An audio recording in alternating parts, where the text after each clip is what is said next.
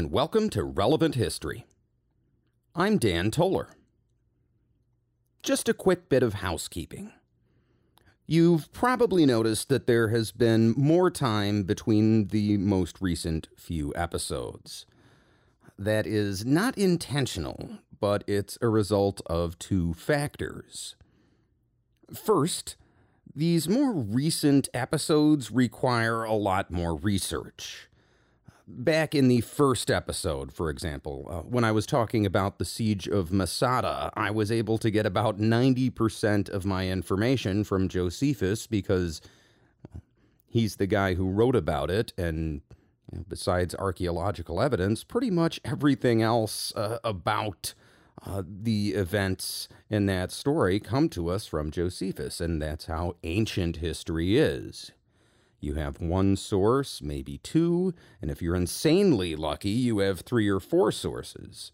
And you have to put the rest together by drawing on archaeological information and some educated guesswork. But as we get into more recent history, there are way more sources. For this episode, I'm working from 10 full length history books Uh, plus shorter sections of other works. It takes longer to go through the different accounts and form a complete picture of what's going on. And the second reason the pace has slowed a bit is that I've been putting a lot of work in on the Patreon side of things. For those of you who don't know, I have a Patreon channel, link in the description, and I do a monthly video series called Dan's War College for subscribers for $5 per month. But this is a one man operation. At this point, the Patreon channel basically covers the cost of hosting and the occasional piece of recording equipment. I'm certainly not making enough to hire a video editor, which means I'm doing all of the editing myself. And as the editing has gotten more complex, it has taken time away from working on the Relevant History podcast. Hopefully, we will find a better balance soon, but that's what's going on. And on an unrelated note, while I am an American, I have many British listeners my condolences on the passing of Queen Elizabeth, which is indeed a historically relevant event. She was one of the world's truly great leaders, and she served for 73 years with an honor and dignity that's becoming less and less common in today's world. She's the only British monarch I've ever known Hell, she's the only British monarch my parents have ever known. I think my dad was two years old when she was, uh, when, when her coronation took place. She represented national unity, which is something that can sometimes be hard to find in a democracy. And I think that's something my British friends have that my American friends don't. And it's one reason why we Yankees can seem oddly obsessed with the British royal family. With Elizabeth II's passing comes the end of an era and the beginning of the reign of King Charles III. And while the Queen's shoes may be impossible to fill, Charles has decades of experience, and I'm confident he won't let the British people down. God save the King. Anyway, Today's episode is part two of a multi part series on the Seven Years' War. In World War Zero Part 1, we talked about the outbreak of fighting between the French and British empires in 1754, and how a local North American conflict turned into an all out war between the French and British empires throughout the globe. In the 1750s, the world is more connected than it used to be. You look back at ancient or even medieval history, and wars, even the big ones, tend to be localized. Right? If the Romans are fighting the Parthians, the ancient Chinese don't care. They probably don't even know about it. Empires rise and fall in medieval India, and the Mesoamericans remain blissfully unaware. But in an interconnected world, wars tend not to remain isolated. You tug on one thread in the web of alliances, and sooner or later everybody is fighting. At least that would be the case until 1945 and the invention of the nuclear bomb, which changed the calculus so that nowadays countries do everything they can to avoid a world war. Well, in 1756, there is no mutually assured destruction. There's no sword of Damocles hanging over world leaders, forcing them to be responsible. If anything, the outbreak of war between Britain and France causes other world leaders to throw fuel on the fire. And France and Britain aren't just fighting in the colonies. In June of 1756, France takes the Mediterranean island of Minorca from the British, and the British fleet is blockading the French coast. The war is in Europe now, and this turns up the pressure on a European political situation that is already on the brink of deteriorating into war. As you may recall, Archduchess Maria Theresa of Austria and Russian Empress Elizabeth Petrovna have already been making up plans for an invasion of Prussia. Prussian King Frederick II, now known as Frederick the Great, had taken some Central European land from Austria a few years back, and Maria Theresa wants that back. And well, Elizabeth Petrovna is strongly anti Prussian. This is partly because she has territorial designs for Russia in Eastern Europe, and a powerful Prussia would get in the way. But it's also for personal reasons. She can't stand Frederick or the Prussians in general, and she wants to see him put down. And seeing as Frederick once publicly called her a whore, the dislike is somewhat understandable. Maria Theresa and Elizabeth have also been talking to King Augustus III of Poland and Saxony, whose lands border Frederick's to the east and southwest. Augustus agrees to help, and a three on one attack against Prussia is planned for 1757. And in 1756, the Russians and the Austrians and the Polish and Saxons start building up supply depots and army facilities on the Prussian frontier. Now, if you have ever played a game like Civilization or Europa Universalis, you know what it's like when the other players start massing their troops along your borders. It's not hard to figure out what's going on, and you'll start engaging in furious diplomacy.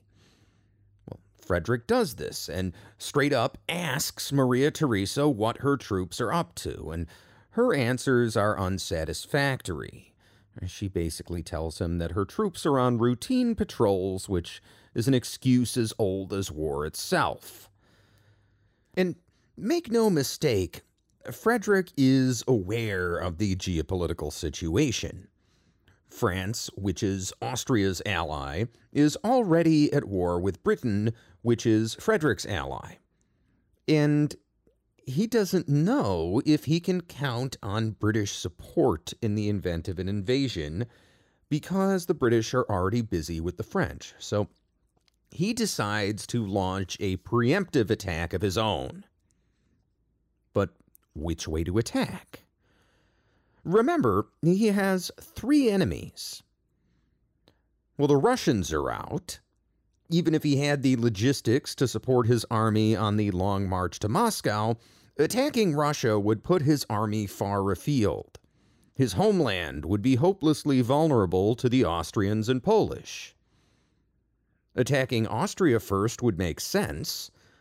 Maria Theresa is the driving force behind this planned invasion of Prussia, and if she's defeated, Frederick can easily make peace with Elizabeth Petrovna and Augustus III. But the last time Frederick attacked Austria, he ended up in a multi year war. The Habsburg Empire is powerful and wealthy, and you can't just throw a quick punch and knock them down. And while his armies are tied up in Austria, Frederick will be vulnerable to Russian and Polish attack. So instead, Frederick the Great decides to launch an attack against the weakest of his three enemies, King Augustus III of Poland. And Frederick isn't just going to attack Poland. See, Poland is a trap a lot like Russia. In the mid 1700s, it's like a miniature version of Russia. It's a lot of wide, open land with a mostly agrarian economy, and you can fight into Poland for weeks. And the Polish can just keep retreating and letting you extend your supply lines until they counterattack your now poorly supplied army. Besides which, invading east into Poland would put Frederick's armies way out of position to defend against the expected Austrian invasion into Silesia from the south. And from there, the Austrian army could move north into Frederick's most populous, prosperous territory, the Margravate of Brandenburg, and even threaten Berlin itself. So an invasion of Poland is out. It's not going to happen. But Augustus III, King of Poland, has an Achilles heel. His main power base is actually the electorate of Saxony. A small but prosperous and densely populated territory, Saxony is located to the southwest of Prussia southwest of Brandenburg, really, but southwest of Frederick's lands. So he plans a lightning invasion of Saxony to knock the Polish out of the war. He hopes that then he will be able to win British support and fight off the Austrians and the Russians. Now, Frederick's entire military philosophy relies on rapidity of action. The French and Austrian field manuals of the time put a lot of emphasis on organization. But Frederick writes his own military manual, and he puts a ton of emphasis on logistics. He's interested in making sure his army is always well supplied and on the move, and that they don't get bogged down in one place for lack of supplies. But the local tactical level mobility that uh, Frederick is also going to rely on, well, that relies on infantry drill, which is something that the Prussians become famous for. When we picture armies from the 1700s, we typically picture soldiers marching in lockstep, with drummers and pipers playing a tune to keep time. But in fact, Nobody was doing this until the 1730s, when Frederick the Great's father, Frederick Wilhelm I, introduced the practice. The idea was that soldiers could maintain a more cohesive formation by marching in time. And marching in time is also less exhausting when you're walking long distances than it is to try and maintain a formation without any rhythm. And believe it or not, this Prussian army is the first European army to march in cadence since the fall of the Roman Empire. And this might sound silly, but this cadenced marching gives Frederick's troops more maneuverability on the battlefield. The armies he's facing are tougher to maneuver, and Big infantry regiments, 2,000 or 3,000 men strong, have to move as an entire unit, which makes them sluggish and unwieldy. Frederick's Prussian armies, on the other hand, uh, they deploy by the battalion, or a little over 600 men at full strength. These smaller units can engage in more complex maneuvers and still form a larger line of battle when they need to.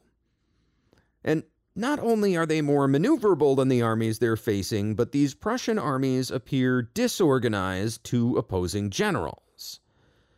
In the opening phase of the war, no one has seen anyone fight the way the Prussians are fighting. These smaller units moving around the battlefield, they just look like a larger unit that has no discipline. It's like when Muhammad Ali first stepped into the ring. No one had ever seen a heavyweight fighter who was also quick and graceful. Right? He beat guys like George Foreman, who were much stronger than he was, but couldn't keep up with his speed. That's what Frederick is doing, and he isn't just taking this approach because he wants to have the best army.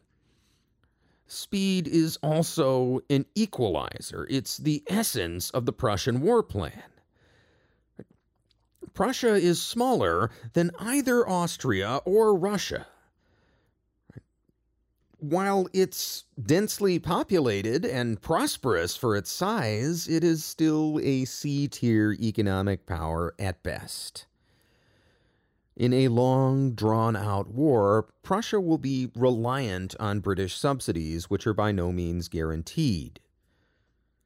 Frederick also has to rely on a large number of mercenaries, which can get expensive in a hurry.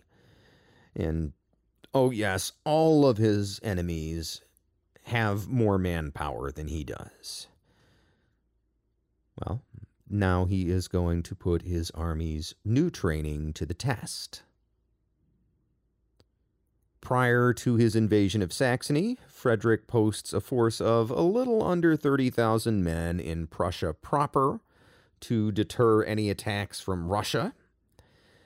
And he also posts an additional 25,000 or so men in Silesia to block any attacks from Hungary or from Austria proper. And then he takes the rest of his army, over 60,000 men, on an invasion into Saxony. And this is a ton of geography here, so I've put a link to a map in the episode description which shows the political boundaries in Europe in the 1750s, and that should help you get your bearings. The initial blitzkrieg into Saxony is a huge success. The Saxon army is taken completely unawares and falls back to the fortress of Pirna virtually without a fight. But Frederick has miscalculated. He expected that the Austrians would not be able to launch any kind of response until a year later in 1757. Instead, it seems that the Austrians are better prepared than he had thought. His scouts already report an Austrian force just across the Bohemian frontier. Not wanting to deal with this force and the Saxons simultaneously, Frederick leaves a little over half his army in Saxony, keeping the Saxon army bottled up in Pirna for now and he crosses into Bohemia to deal with this Austrian army. And on September 30th, 1756, they run into an Austrian army at the town of Lobositz. It's a foggy morning in hilly terrain, and Frederick believes his 28,000 men are about to attack an Austrian rearguard of around 9,000 men. But what he doesn't know is that the Austrian force actually measures around 34,000. And not only do the Austrians outnumber the Prussians, but they also have some solid officers, including their overall commander, Field Marshal Maximilian von Browne, an Irish Catholic emigre who has spent his entire life in military service. But while the Austrians have a numerical advantage and decent officers, their troops are to the same quality. Many of them are conscripts, and even the volunteers haven't been drilled as thoroughly as the Prussian soldiers.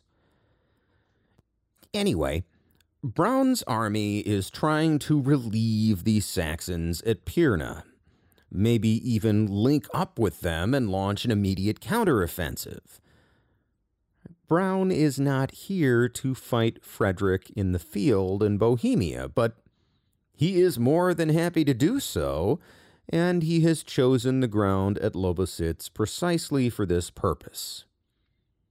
And the terrain here is what saves the day for the Austrians. See, Lobositz is in a valley, and the terrain is hilly in some areas and marshy in others, so the Prussians are going to have to come through the gap between two hills and work their way around small ponds and pools to get to the Austrians.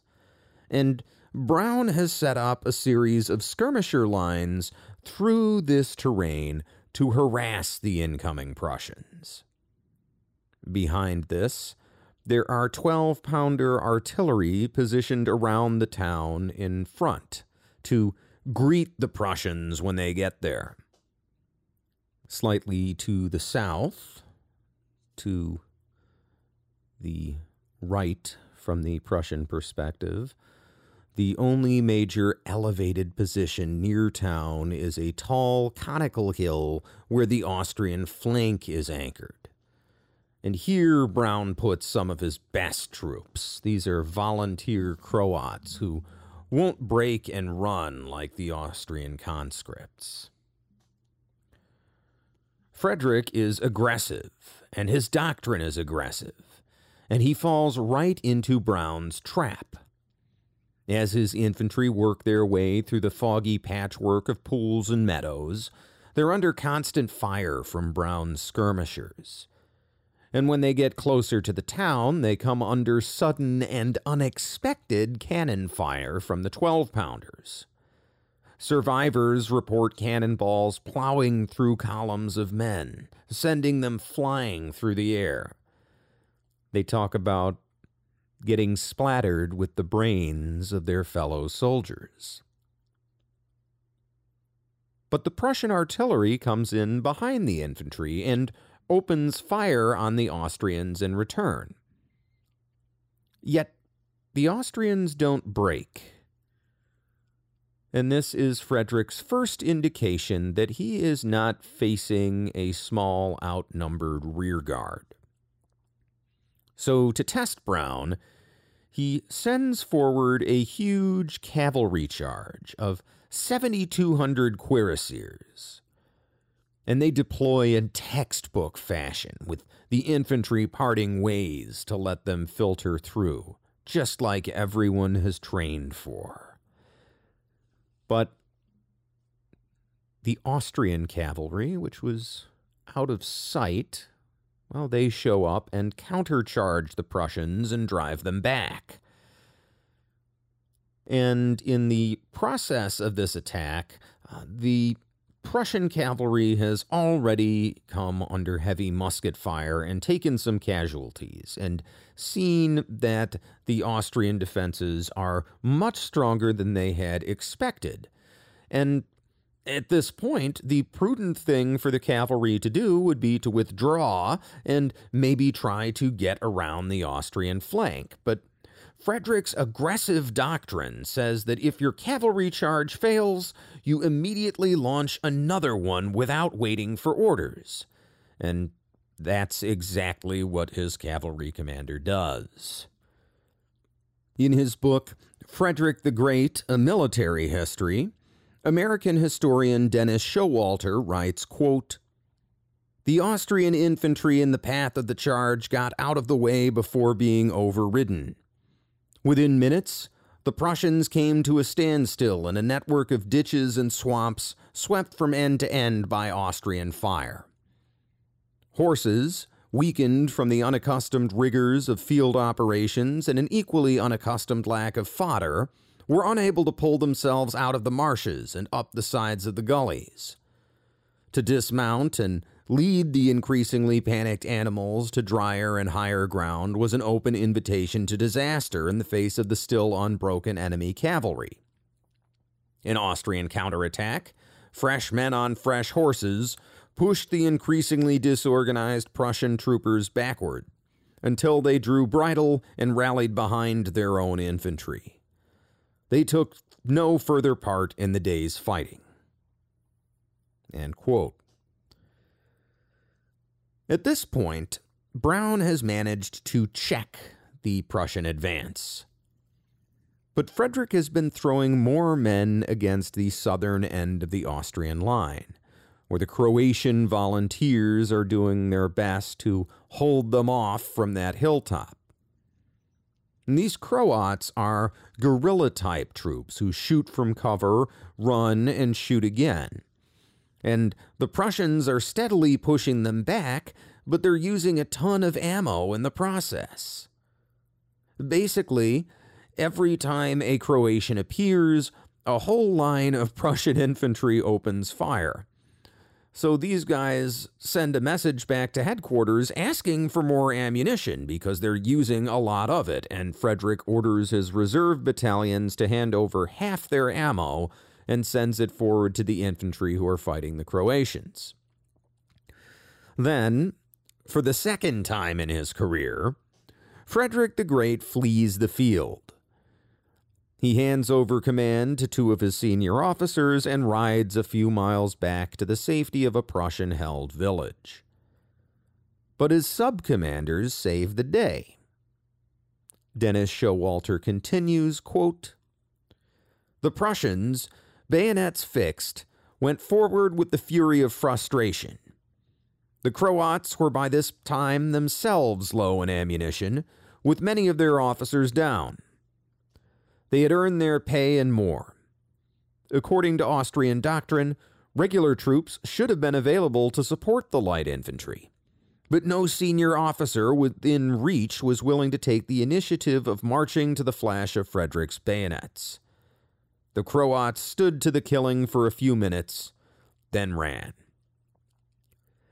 At the same time, the infantry of the Prussian center followed the route taken earlier by their cavalry, down the valley and into the town of Lobositz itself. Two battalions of grenadiers, supported by a few howitzers, forced their way from house to house in a hand to hand brawl of musket butts and bayonets. The Austrian infantry put up a heroic fight, but Browne had never intended to stake his campaign on a single throw of the dice. He had bloodied the Prussians, taught them some manners. It was time to go the garrison of Lobositz withdrew, covered by the smoke of the burning houses. Browne took personal command of the cavalry rearguard. But the Prussians had had such a near run thing and were so disorganized by victory that from senior officers down to the greenest rear rank private, no one felt the urge to do more than draw a deep breath, give thanks for his own survival, and begin the search for water and for missing comrades. The Battle of Lobositz is a tactical draw. Browne isn't driven from the field. His army withdraws in good order with all their supplies. Both sides lose around 3,000 men, so it's also a draw in the strictly attritional sense. Frederick would even write to his sister Wilhelmina, quote, they weren't the same Austrians. May it please the heavens to grant our valiant armies a stable peace. This must be the aim of this war. But in the strategic sense, in the broader perspective, Lobositz is a huge Prussian victory. Frederick has forced the Austrians to withdraw for the time being, and it buys him time to go deal with the Saxons at Pirna, who surrender two weeks later on October 14th. This is huge. He captures 80 cannons along with the entire Saxon treasury. He also conscripts 17,000 Saxon troops into his army, which Turns out to be a dumb move later on when they mutiny, but the deed is done. Saxony is bankrupt, which basically means Augustus III is bankrupt, so Saxony and Poland are both all but officially knocked out of the war already. This might seem to put Frederick in a good position, in a war winning position, right? in a position to propose terms. But Maria Theresa has other things in mind. In his book History of the Habsburg Empire, American historian John S. C. Abbott writes, quote, The anger of Maria Theresa at this humiliation of her ally was roused to the highest pitch, and she spent the winter in the most vigorous preparations for the campaign of the spring. She took advantage of religious fanaticism and represented, through all the Catholic courts of Europe, that there was a league of the two heretical powers, England and Prussia, against the faithful children of the Church. Jeanette Poisson, Marchioness of Pompadour, who now controlled the destinies of France, raised for the service of Maria Theresa an army of 105,000 men, paid all the expenses of 10,000 Bavarian troops, and promised the Queen an annual subsidy of 12 millions of imperial florins. The Emperor, regarding the invasion of Saxony as an insult to the Empire, roused the states of Germany to cooperate with the Queen. Europe was again ablaze with war. It was indeed a fearful combination now prepared to make a rush upon the King of Prussia. France had assembled 80,000 men on the Rhine. The Swedes were rallying in great numbers on the frontiers of Pomerania. The Russians had concentrated an army 60,000 strong on the borders of Livonia. And the Queen of Austria had 150,000 men on the march through Hungary and Bohemia to the frontiers of Silesia. Frederick, with an eagle eye, was watching all these movements and was employing all his amazing energies to meet the crisis. He resolved to have the advantage of striking the first blow and adopted the bold measure of marching directly into the heart of the Austrian states. To deceive the Allies, he pretended to be very much frightened, and by breaking down bridges and establishing fortresses seemed intent upon merely presenting a desperate defense behind his ramparts. Suddenly, in three strong, dense columns, Frederick burst into Bohemia and advanced, with rapid and resistless strides, towards Prague. The unprepared Austrian bands were driven before these impetuous assailants as chaff is dispersed by the whirlwind. With great precipitation, the Austrian troops from all quarters fled to the city of Prague and rallied beneath its walls. 70,000 men were soon collected, strongly entrenched behind the ramparts, thrown up outside the city, from which ramparts, in case of disaster, they could retire behind the walls and into the citadel. The king, with his army, came rushing on like the sweep of the tornado, and plunged as a thunderbolt of war into the camp of the Austrians. For a few hours, the battle blazed as if it were a strife of demons, hell and high carnival. 18,000 Prussians were mowed down by the Austrian batteries before the fierce assailants could scale the ramparts. Then, with knife and bayonet, they took a bloody revenge. 8,000 Austrians were speedily weltering in blood. The shriek of the battle penetrated all the dwellings in Prague, appalling every ear, like a wail from the world of woe. The routed Austrians, leaving 9,000 prisoners in the hands of Frederick, rushed through the gates into the city, while a storm of shot from the batteries on the walls drove back the pursuing Prussians. Prague, with the broken army thus driven within its walls, now contained 100,000 inhabitants. The city was totally unprepared for a siege. All supplies of food being cut off, the inhabitants were soon reduced to extreme suffering. The queen was exceedingly anxious that the city should hold out until she could hasten to its relief. She succeeded in sending a message to the besieged army by a captain of grenadiers, who contrived to evade the vigilance of the besiegers and to gain entrance to the city. I am concerned, said the Empress, that so many generals, with so considerable a force, must remain besieged in Prague, but I augur favorably for the event. I cannot too strongly impress upon your minds that the troops will incur everlasting disgrace should they not effect what the French in the last war performed with far inferior numbers. The honor of the whole nation, as well as that of the imperial aims, is interested in their present behavior. The security of Bohemia, of my other hereditary dominions, and of the German Empire itself depends upon a gallant defense and the preservation of Prague. The army, under the command of Marshal Daun, is daily strengthening and will soon be in a condition to raise the siege. The French are approaching with all diligence. The Swedes are marching to my assistance. In a short space of time, affairs will, under divine providence, wear a better aspect. The scene in Prague was awful. Famine strode through all the streets, covering the pavements with the emaciate corpses of the dead. An incessant bombardment was kept up from the Prussian batteries, and shot and shell were falling incessantly, by day and by night, in every portion of the city. Conflagrations were continually blazing. There was no possible place of safety. Shells exploded in parlors, in chambers, in cellars, tearing limb from limb, and burying the mutilated dead beneath the ruins of their dwellings.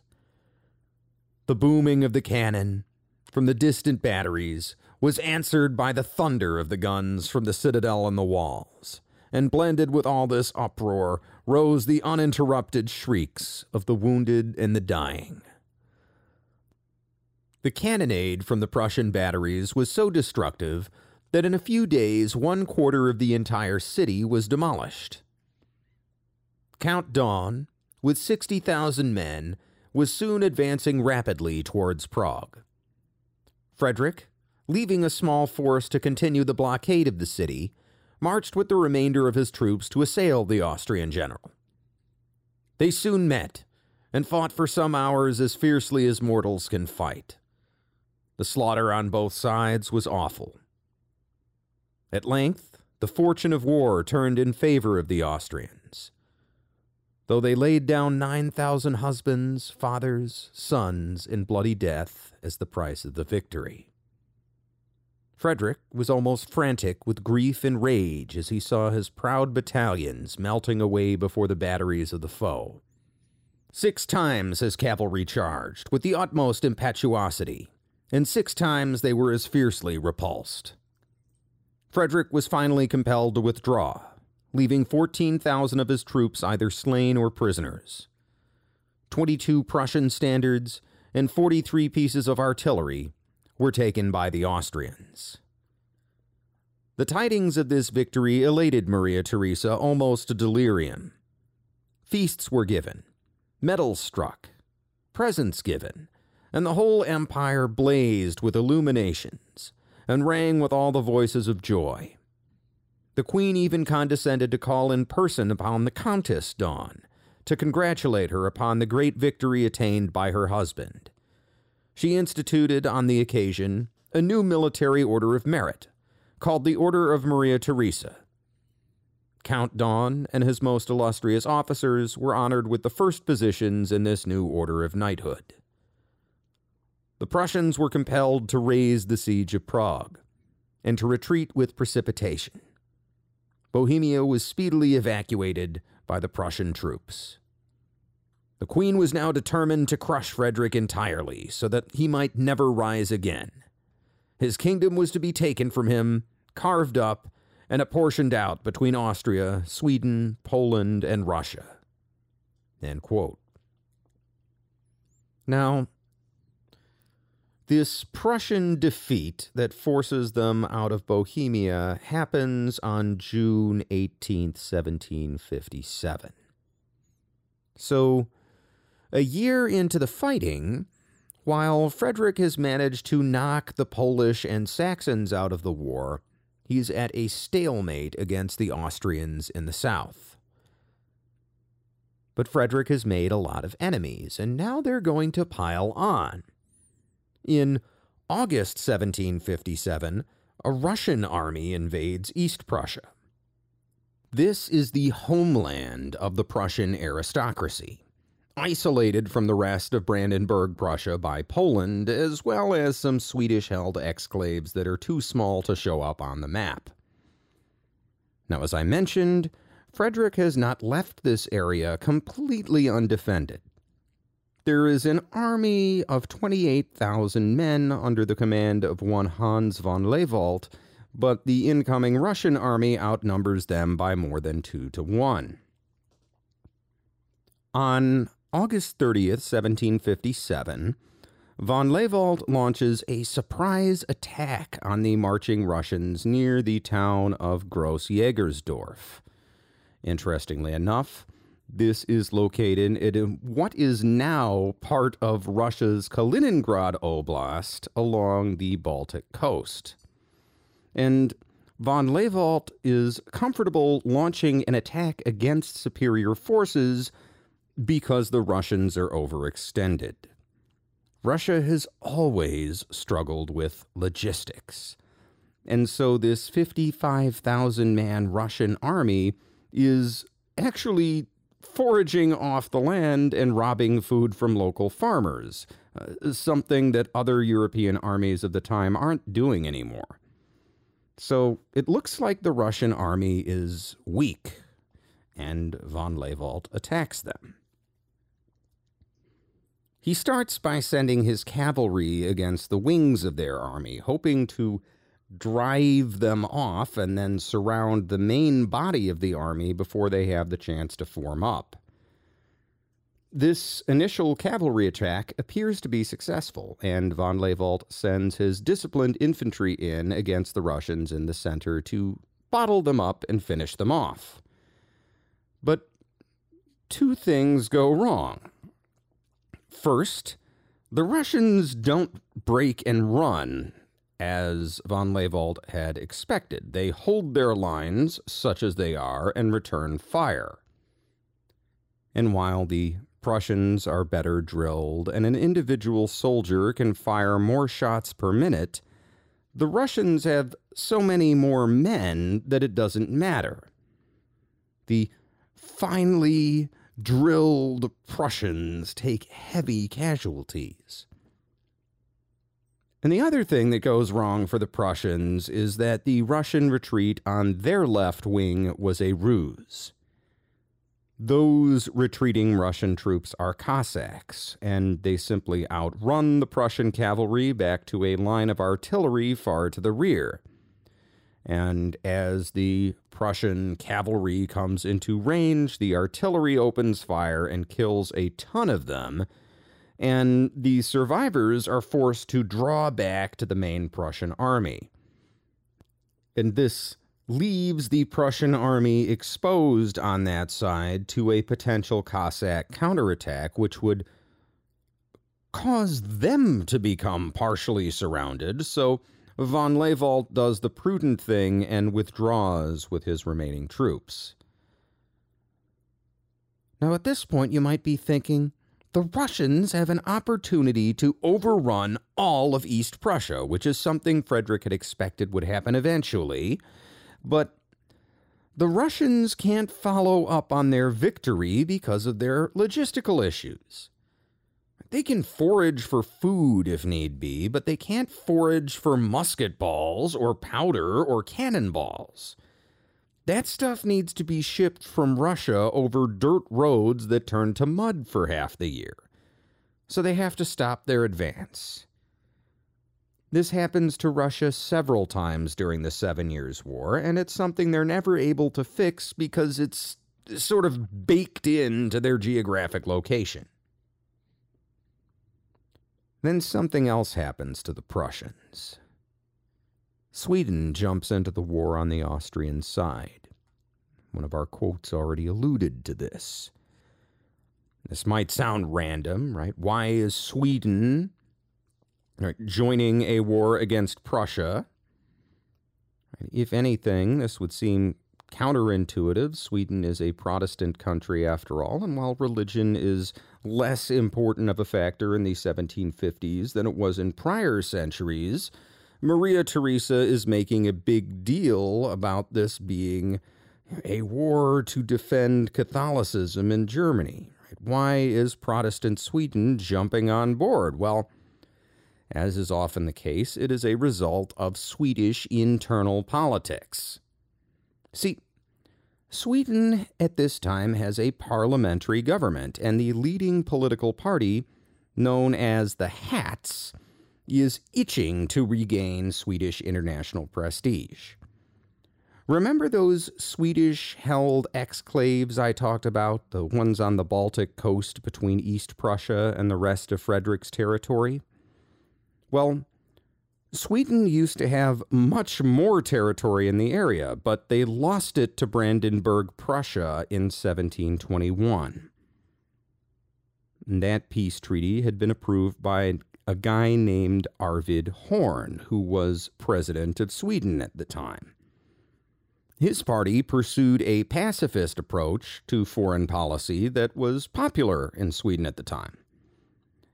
After a century of near constant war, Horn ditched Sweden's traditional alliance with France and adopted a commercial alliance with Great Britain instead, and really went out of his way to avoid any foreign conflict. Now, Horn's government helps Sweden to develop its economy, which had been devastated by the previous century of war, and Sweden goes from poor to prosperous in a very short period. But in the 1730s, Arvid Horn decides not to join in on the War of Polish Succession, which Swedish nationalists are able to paint as weakness.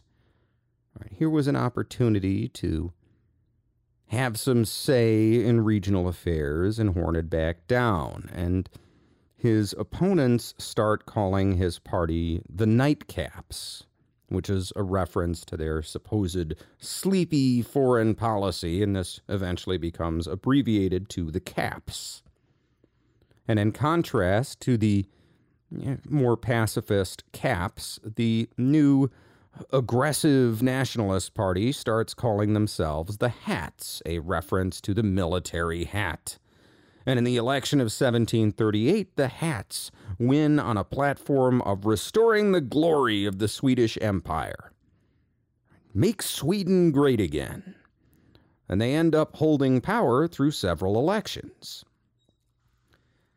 In the 1740s, during the War of the Austrian Succession, which we did a couple episodes on, uh, they try going to war with Russia to regain lost territory along the Baltic. But just like the Russians tend to struggle when they are attacking somebody, uh, they tend to do very well when someone attacks them, and largely for the same reason. Russia's a big country, it's really hard to invade, and after the Swedish invasion fails, they end up losing territory.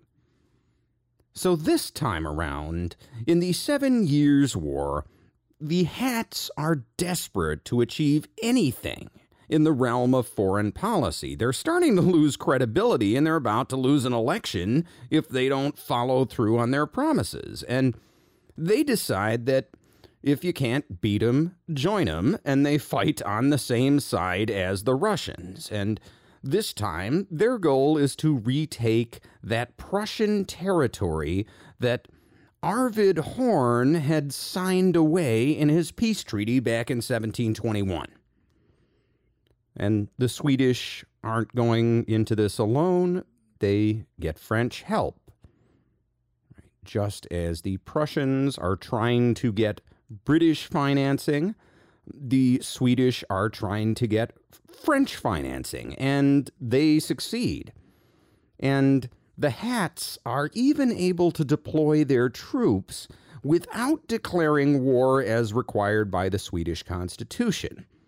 They simply send those troops to the few pockets of territory that Sweden still owns on the South Baltic coast and say that they are peacekeeping forces to protect Swedish territory in Germany uh, due to the ongoing war. And once the troops are deployed and the French financial aid actually arrives, then the Hats call for the Swedish estates to declare war.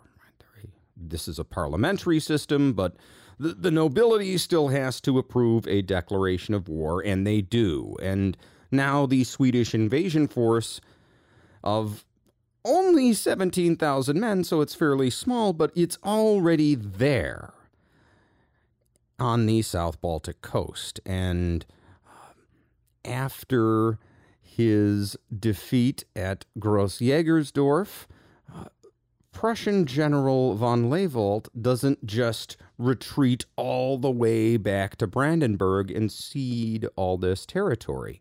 Uh, he wheels his army around away from the Russians, who remember are frozen in place essentially for lack of supplies, and he bottles the Swedish up in the Swedish Pomeranian capital of Stralsund. And uh, the Swedish will remain there under siege, which is good for the Prussians in the sense that the Swedish aren't taking any territory, but bad for the Prussians in the sense that it ties up von Leopold's army when it could be really useful further south. And while this is going on, some of Maria Theresa's Hungarian hussars launch a deep raid into Brandenburg. Hussars are light cavalry made to move quickly, uh, mostly for scouting missions, but they are also used for raiding or pursuing retreating infantry, and this Hussar force actually manages to occupy Frederick the Great's capital in Berlin. They leave after only a day. This is a raid in force, not an occupation army, but it's a serious embarrassment for the local military authorities who flee the city and pay a ransom, even though their garrison outnumbers the Hungarian raiders three to one. This is yet another headache for Frederick, who is now under heavy pressure from three sides, and he writes to his sister Wilhelmina, quote, I can't perform any good at present. There are too many enemies. Even if I manage to beat two armies, the third will crush me. The only place Frederick is secure is in the West, which is largely protected by the electorate of Hanover, which is a possession of Frederick's ally, British King George II. Unfortunately, there is a disconnect between British leadership in Parliament and the military leadership. See, the British government is mostly run by two men at this time. This is the Prime Minister, the Duke of Newcastle, and the head of Parliament, William Pitt. These guys have had their differences in the past, but in this time of war, they have agreed to work together and jointly run the government and they decide not to employ any forces on the European continent. Instead, they want to use the superior Royal Navy to strangle French commerce, then employ their armies against French colonies that the French can no longer resupply. Essentially, they want to win a war on the European continent without raising a large army and incurring a lot of casualties, which would be unpopular with the public. But this clashes with the royal family's position. Britain and Hanover are separate countries. Pitt and Newcastle are only concerned about the British. They are only responsible to the British public, but to George II, things look different defending Hanover is critical. Well, Frederick strikes a deal with the British government for them to send ships down the Weser River, which runs uh, near the border between Hanover and France, and to try and cut off French supplies, uh, since the French are indeed marching an army towards Hanover in an effort to roll over Hanover and strike into Prussia.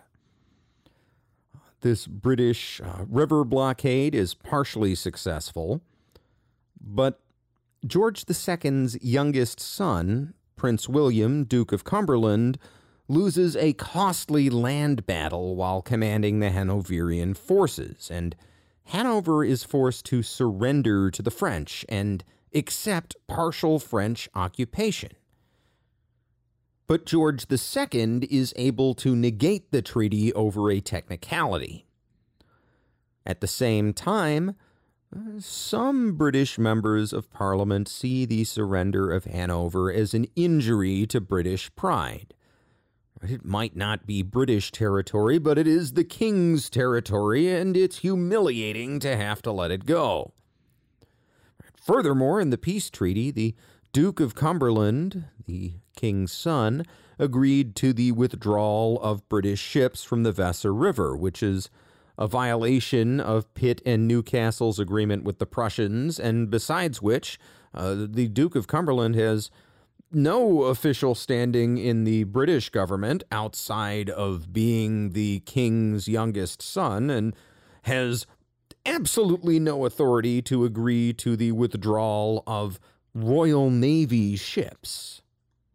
So everybody, including the king his father, is angry at Cumberland and after a long and illustrious military career, he retires in disgrace, never to play a significant role in British history again. Instead, in October of 1757, the British agree to a reformed Hanoverian army under the command of Ferdinand of Brunswick, who is Frederick the Great's brother in law. This is just one of those excellent examples of how the British and Prussian royal families are linked. But this new Hanoverian army is not yet capable of mounting offensive operations. It's barely capable of posing a deterrent to the French to invading Hanover again. So a French army just goes around Hanover, and in late October, that army joins up with an Austrian army in Saxony.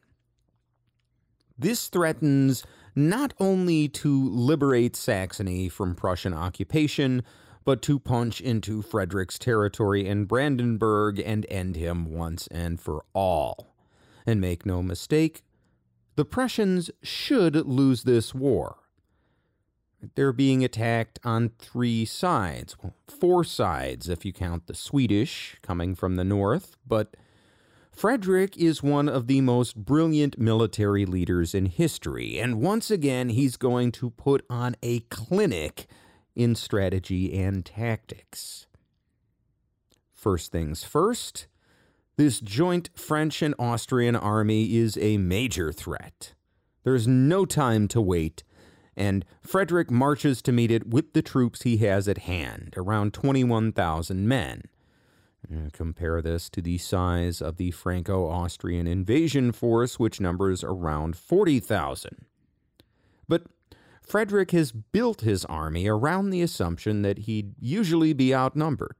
It's why he puts so much emphasis on maneuver and drill. He has to do more with less.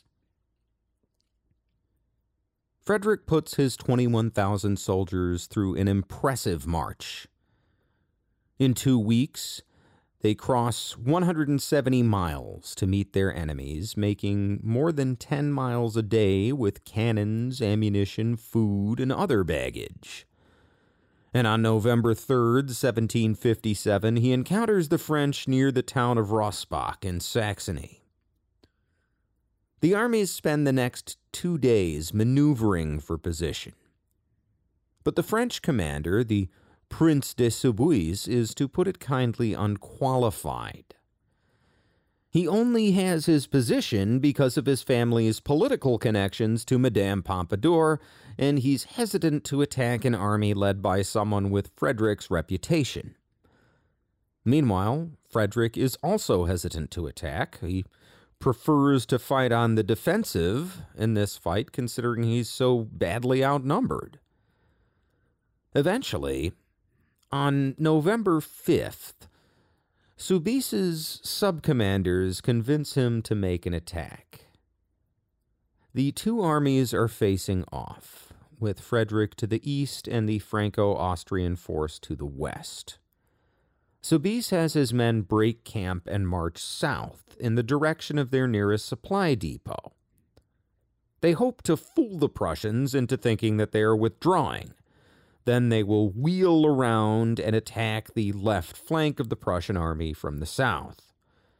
This will roll up Frederick's entire army, starting with the left flank. He'll either have to run out of Saxony with whatever men he can gather from the escape, or he'll have to surrender outright. But Frederick's lookouts spot Soubise's armies doing their end around, and Frederick stages a fake withdrawal of his own. In the early afternoon, he orders his men to break camp, then march west as if they're retreating. This soon puts a hill between the Prussians and their advancing enemies, and Frederick's men are able to form up out of sight of the French and Austrians.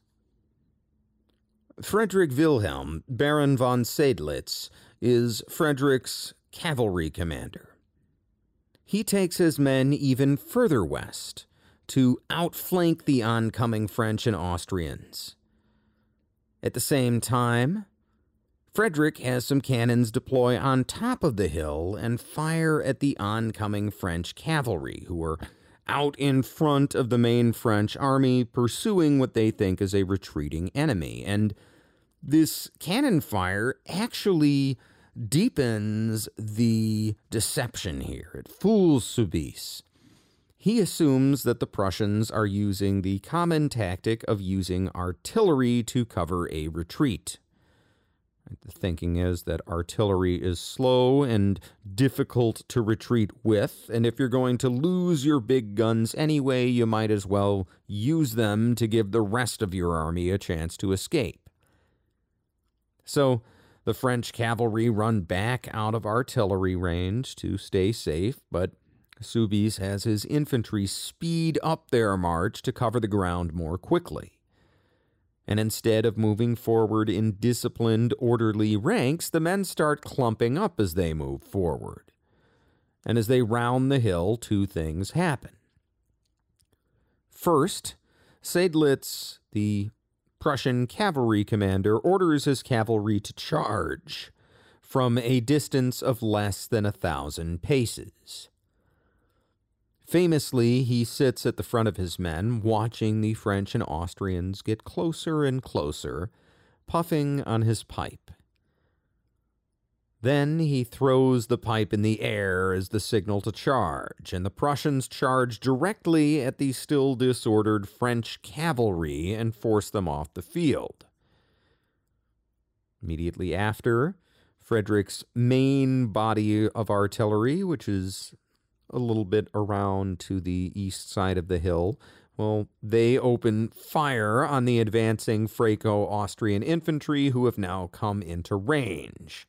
And they shred through their ranks, doing horrendous damage. Confused troops continue to run forward at the main Prussian position, uh, not yet comprehending that they've fallen into a trap. They think all they need to do is cross that dangerous ground to the artillery capture it, and they'll be ready to continue their pursuit of a fleeing enemy. But they are running into a meat grinder, and at the end of the day, around 5,000 French and Austrians are killed or wounded, with a similar number taken captive. The rest of the army routs in disorder, and the Prussians suffer fewer than 6,000 dead and wounded and the battle instantly spawns some wild patriotic stories amongst the Prussians. According to one legend, a young boy had come to Seydlitz before the battle and asked to join the cavalry. Seydlitz told him no. He was too young, and the boy asked him what he had to do to become a trooper and Seydlitz told him that he would have to capture a French general. And after the battle, this boy comes to Seydlitz with a French soldier on a leash, and Seydlitz instantly makes him an officer. And while that story probably isn't literally true, it's the kind of story people tell in moments of national crisis. A month later, Frederick repeats this improbable victory at the Battle of Leuthen. With only around 36,000 men, he attacks an Austrian force of 65,000 that had penetrated north into Silesia. Again, he begins with a long forced march, and again he annihilates his enemy, inflicting over 22,000 casualties to approximately 6,000 Prussian dead and wounded. After this, he makes camp for the winter. In his book, Frederick the Great A Life in Deeds and Letters, British writer Giles MacDonogh writes, quote, Frederick had established a routine in those months of winter camp. He rose at 3 a.m., occasionally earlier, and played the flute for an hour. He then dealt with the business of state until noon. He handled about 40 letters a day. Most of them were nonsense, but I love my people. He invited the abbot to his table at lunch. I ask him questions which he has difficulty answering. After his one daily meal, he wrote poetry and prose to calm his nerves, covering himself from head to foot with Spanish snuff. He went to bed at nine. Writings penned at the time, such as the Sermon sur le jour de jugement, showed that he had forgotten none of his Bible, and that he had not lost his sense of humor either.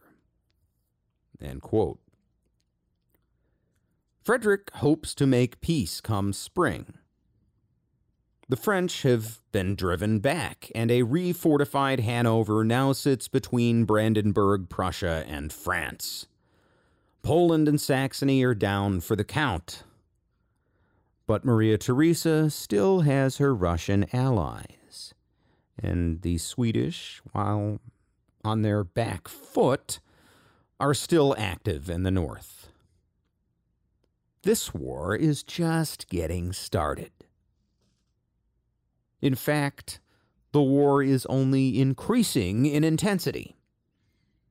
See, the British under Pitt and Newcastle have developed a strategy of attacking French ports, burning ships, and sacking harbor facilities. In the 21st century, we would call these attacks amphibious assaults. But in 1757, the British call them descents and there are a number of descents, uh, most notably on the French port city of Rochefort, which succeeds in destroying some ships but fails in its objective of taking the city. But foul weather and the unpredictable state of French garrisons makes these descents hit or miss. By the end of 1757, under pressure from the government, William Pitt is forced to send troops to Hanover to aid in the defense. And many soldiers who have taken part in the descents have become frustrated with their futility and resign and sign new contracts with regiments bound for Germany. Still, the strategy of descents will continue with limited success through the end of 1758 when an entire British landing force of 1,400 men is cut off from escape and killed or captured to a man during what is supposed to be a minor raid. But in the grand scheme of the war, the British descents are basically a footnote. The really important thing that happens in 1757, one of the most important things that happens in the entire war, is the expansion of the fighting to the Indian subcontinent. Today, in 2022, there are 1.7 billion people on that subcontinent, and most of them live in areas that used to be part of British India. And those people share not just a colonial history, but specifically a British colonial history, which has huge implications for those nations today. I mean, look at India, where English is not an endemic language, and yet it is the language of business. There many, many languages spoken in India, but if you are well educated and you are in business, you speak English, so you can communicate with other well educated people who speak English. And why do they speak English instead of some imperial Indian language dialect? Well, it's because India was under British colonial rule for so long, and all of the elite had to learn English. Well, back in the 1700s, this is by no means a given. The Indian subcontinent is ruled mostly by the Islamic Mughal Empire, although the Maratha Confederacy, a majority Hindu coalition, is starting to gain territory on the Deccan Plateau, which is the southwestern part of the subcontinent. The British and French alike are trading in India, but they don't have anything you could really call a colony at this time, right? They're not ruling over local peoples. They have trading posts and some fortified positions, and there uh, are a couple of cities and districts that they rule as part of their trade policies, but all of this is under the subordination of local Indian rulers. It's not accurate to say that uh, the French and British have any colonies whatsoever at this time. And in fact, even if you thought that these settlements were colonies, it's debatable whether the French or British governments uh, own them or have any right to dictate their positions. See, these trade posts are owned by the French and British East India companies. Although you can be sure that both the French and British crowns profited handsomely from their investments in these companies. No matter how you want to describe it, though, this isn't what we would call colonialism today. It's more like Exxon investing in foreign oil deposits except these companies are heavily armed and even employ their own war fleets. So imagine if the unthinkable happened and the US and Russia were to go to war. And then all of a sudden, mercenary fleets run by Exxon and Gazprom are suddenly shooting at each other in the Arctic with, you know, a few military advisors from their respective countries. Well, that is what's about to happen in India between the French and British East India Companies. At this time, the British operate three main trading posts in India Calcutta in the northeast, Madras in the southeast, and Bombay in the northwest.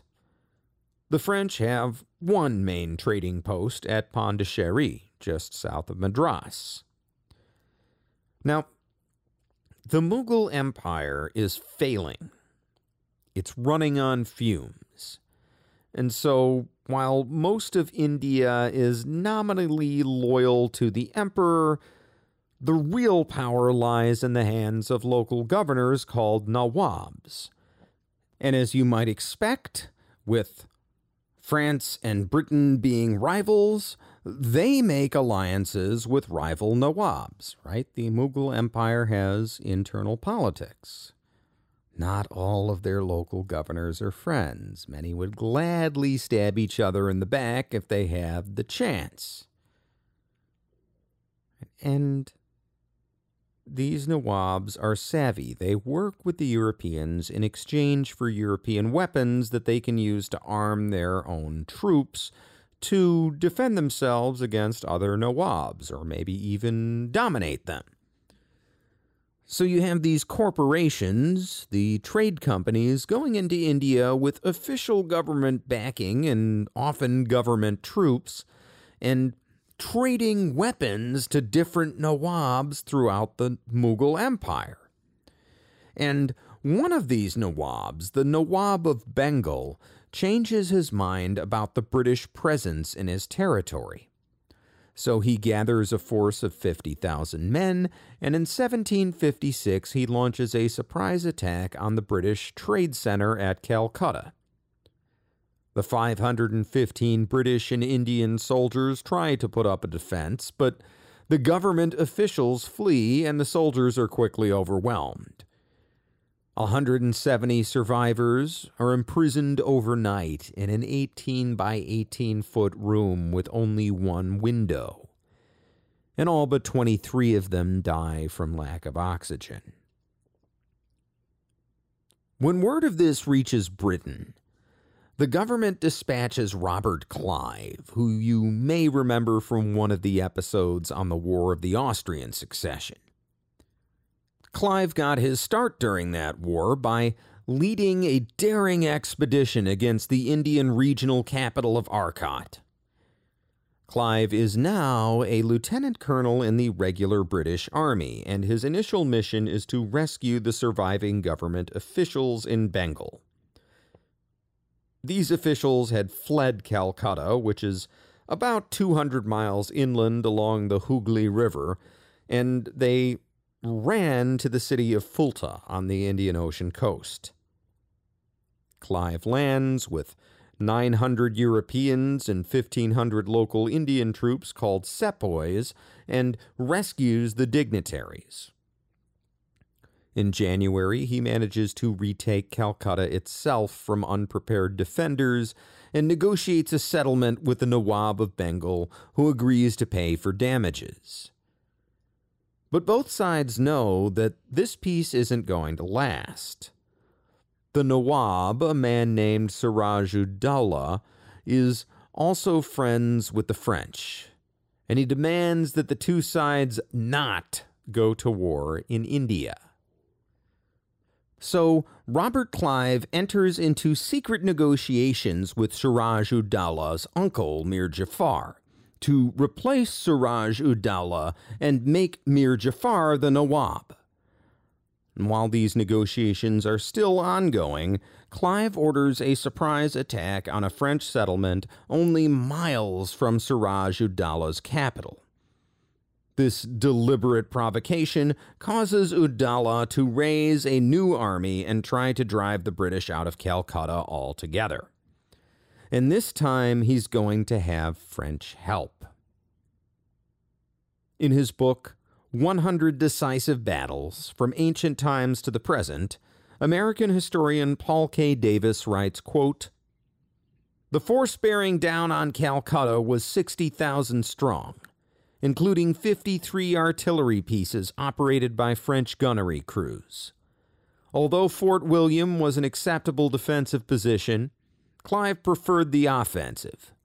The problem was that he could muster only 3,000 infantry, one third of them European, and only eight light cannon and two howitzers. Facing 20 to 1 odds seems foolhardy, and even Clive's well known confidence wavered. But he was assured in secret meetings from Mir Jafar that when the battle started, Jafar would keep his contingent out of the fighting at first, and then join the British side. Banking on that aid, Clive prepared for battle. On the night of June 22nd, he camped in a mango grove alongside the Hooghly, just north of the town of Palasai, better known in its English form as Plassey. The next morning, the French opened the battle with a massive barrage against the British. It had little effect, however, because Clive had his men positioned on the reverse side of a hill on the edge of the grove. The Indian force was lined up in a huge semicircle, almost surrounding the British, with the center of their force commanded by Siraj ud most talented general, Mir Mudin Khan. Clive's artillery was able to inflict more damage on the exposed Indian troops, and most of the morning was spent in an artillery duel. At noon, a monsoon rain began, and the French gunpowder was immediately soaked. Assuming that the same thing had happened to the British, Mudin Khan ordered an attack. Clive, however, remembered the words of an earlier British commander, Oliver Cromwell Trust in God, but keep your powder dry. Clive had spread covers over his powder supplies and he was ready for the attack. Charging across open ground, the waves of attacking infantry, including Mir Mudin Khan, were mowed down by the British artillery. The Indian force drew back in confusion. Luckily for the British, Mir Jafar kept his word and withheld 45,000 men from the battle. Seeing the treachery and then learning of Mir Mudin Khan's death, Siraj Uddaula fled to his capital with a bodyguard of 2,000. He ordered his force to withdraw, but many did not receive the command and continued to fight. Clive fired at the remaining troops one last time with his artillery, and then ordered his men forward. They swept the field of the Indian force and overran the French artillerists. By 1700 hours, the battle was over and the victory was Clive's. Following the battle, the British would capture Siraj ad-Dawla and execute him, and Mir Jafar would become the new Nawab. And as thanks to the British for their help, he would give out massive gifts to major British leaders, and I'm talking serious gifts. Robert Clive, as head of the British expedition, gets 160,000 pounds. And I did my best to convert that to modern money, and it comes out to a little more than $36 million in 2022. And more than that, Mir Jafar gives the British East India Company the right to collect rent and taxes in the district surrounding Calcutta. This is worth absurd amounts of money. And the East India Company will instantly become the most powerful player in Bengal, superseding even the Nawab. And over the next several years, with the help of wealthy investors like Clive and others, the East India Company will essentially buy Bengal, thus beginning its slow corporate conquest of India. And this is something we will get back to. Uh, eventually, I want to do several episodes on British imperial adventures in India, uh, because that's so important to Indian nationalism. But for now, uh, just accept that the shenanigans in Bengal uh, in the 1750s are pretty much emblematic of how the whole affair goes down. So much for 1757. In Europe, the beginning of 1758 brings more bad news for Frederick the Great. He has been enjoying his time in his winter quarters and hoping for an offer of peace. There's even been good news from the West. Ferdinand of Brunswick is successfully leading the Hanoverian army in a winter campaign against the French and has pursued them completely back across the Rhine. William Pitt has also guaranteed 670,000 pounds in annual subsidies to the Prussians for the remainder of the war.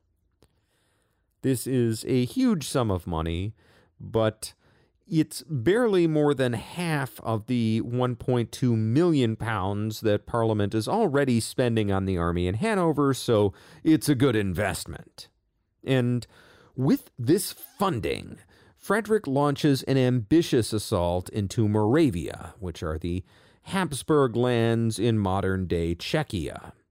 And he besieges the city of Olomouc in April, uh, threatening the Habsburg homelands and again, he thinks that the Austrians are right on the verge of suing for peace. Right? If Frederick can take this city so close to Austria proper, maybe Maria Theresa will agree to negotiate.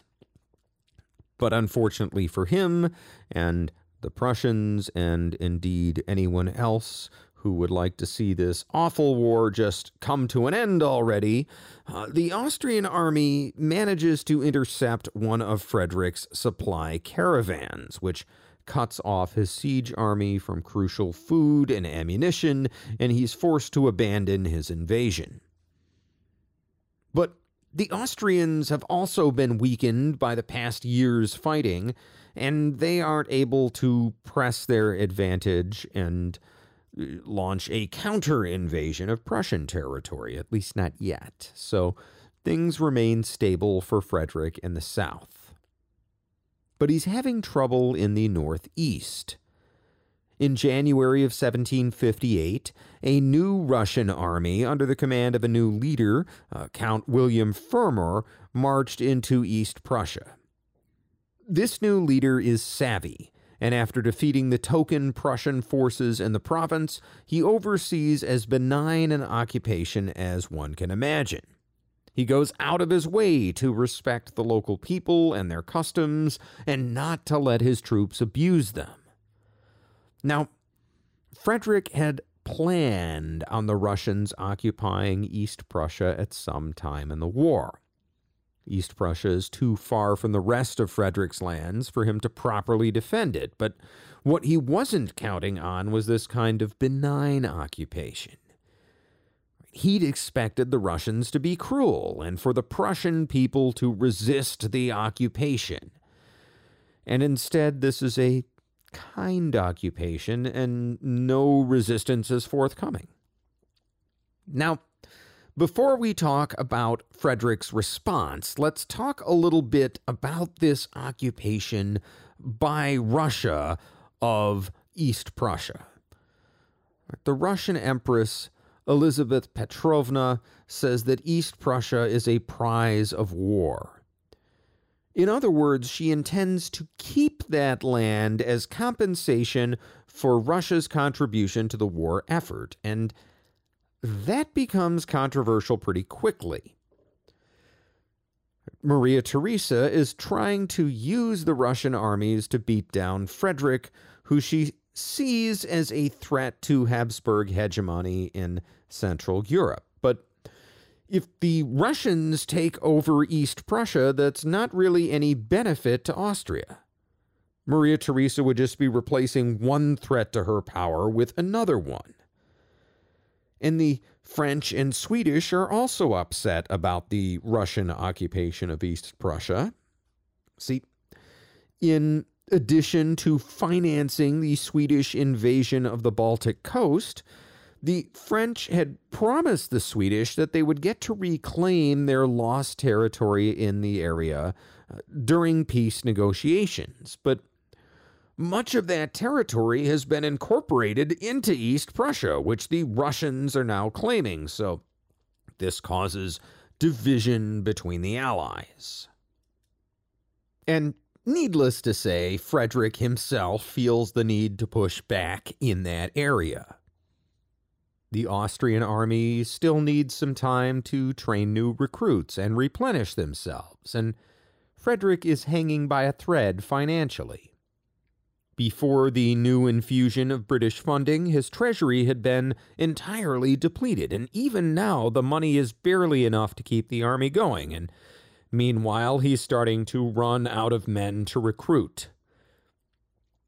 So he starts recruiting from his occupied Saxon territories, even using local militias as home guard units so he can use all of his best men on the front. And in August, he marches northeast to meet the Russians, who have slowly been advancing west along the Baltic coast and have now actually penetrated into Frederick's territory in the electorate of Brandenburg. But the Russian occupation is slowly becoming more cruel as once again their supply lines get overstretched and they start to live off the land, which typically means stealing grain and livestock from terrified peasants. And as a result, they're starting to face resistance from the locals. Once again, the Russian army is stalling out. On August 25th, 1758, Frederick the Great's army of approximately 36,000 meets Count William Fermor's army of a little over 42,000. And this is one of those fights where Frederick really could have been smarter. See, he has force marched his men halfway across Germany, making 15 miles a day, in order to strike the Russians as quickly as possible. With Frederick, it's always about speed and maneuver, but Fermor has also forced marched his Russian men to a defensive location of his choosing. His army has set up camp near the village of Zorndorf, which is in a swampy, heavily wooded area. He knows the Prussian army is better drilled than his, and he's going to use this terrain to neutralize their advantage in mobility. So, as the Prussians are coming in, they know there are Russians in the area. They've seen scouts and they have reports from local people, but they need an exact location, and they are scouting around, and Frederick is with one of the leading elements of the army, as he tends to be and they spot the Austrian supply train, virtually undefended. At this point, Frederick could send his cavalry to take or destroy those supplies and force Fermor to either withdraw or attack. Right, he could force Fermor to leave his chosen defensive ground, but Frederick doesn't take the opportunity, probably because he's afraid the Russians will withdraw and he wants to defeat them decisively. When the two armies eventually meet, the Russians are in a defensive position, so Frederick deploys his favorite tactic, which is something called the oblique order. And it's something he's used a few times in the past. Basically, instead of launching an attack with equal strength across the entire enemy line, his men will line up with a larger number of men on one flank. That flank will then attack the enemy first, causing the corresponding enemy flank to start to fall back. And as the rest of the Prussian line marches into contact, they're coming into contact with an enemy whose flank has already been turned. So even though those parts of the Prussian line are weaker, uh, the enemy just breaks entirely, and if you're lucky, you can send out cavalry to pursue their survivors. Now, this is an effective tactic, but it relies on men's normal instinct to retreat when they're being attacked head on by a superior force. And when Frederick's strong flank starts pouring fire into the Russians, the Russians are unable to retreat. There's a swamp behind them. So even after Frederick's cavalry, uh, once again commanded by Seydlitz, drives off the Russian cavalry, there is nowhere for the Russian infantry to retreat to. Sun Tzu says to always leave your enemy a way to escape, and that's the trouble here. The Russians are trapped and they fight like wild men. And returning to Dennis Showalter's book, quote, About 4 p.m., the Prussian right wing strode forward for a final try at deciding the battle. Many of these men were Brandenburgers, counted by Frederick among his best troops. They had seen enough of Russian depredations to know that their homes would be next if they failed today. Supported brilliantly by the artillery, they forced the Russians back in hand to hand fighting so brutal that musket butts and bayonets gave way to teeth on at least one occasion when a dying Russian was found savaging a mortally wounded Prussian. However, such close gripped fighting was by no means every man's taste. As twilight set in and an increasing number of Prussians and Russians alike dropped out of the ranks, some to breathe, others to drink. It seemed that almost every vehicle accompanying the Russian army carried a supply of high proof alcohol, vodka, schnapps, or brandy. Other opportunities beckoned as well. The 5th Hussars was an East Prussian regiment with a reputation of mustering some of the toughest troopers in Frederick's army. When they stumbled across Russian paymasters' chests, temptation proved too great. The Hussars reverted to their origins and began dividing the spoils. By 8:30, the battle was over, halted by exhaustion and confusion as much as by the intentions of generals. The armies drew off to nurse their hurts. These had been considerable.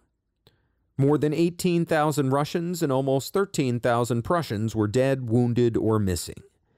The combatants had engaged everywhere on the field with a ferocity that shocked even the most case hardened of Frederick's veterans. Even a shot to the body, noted one participant, was often not enough to bring the Russians down. Another officer, who had fought with Manteuffel's task force and had a correspondingly detailed perspective on Zorndorf at the sharp end, noted the ferocity still written on the faces of the cavalrymen slain in Seydlitz' first charge.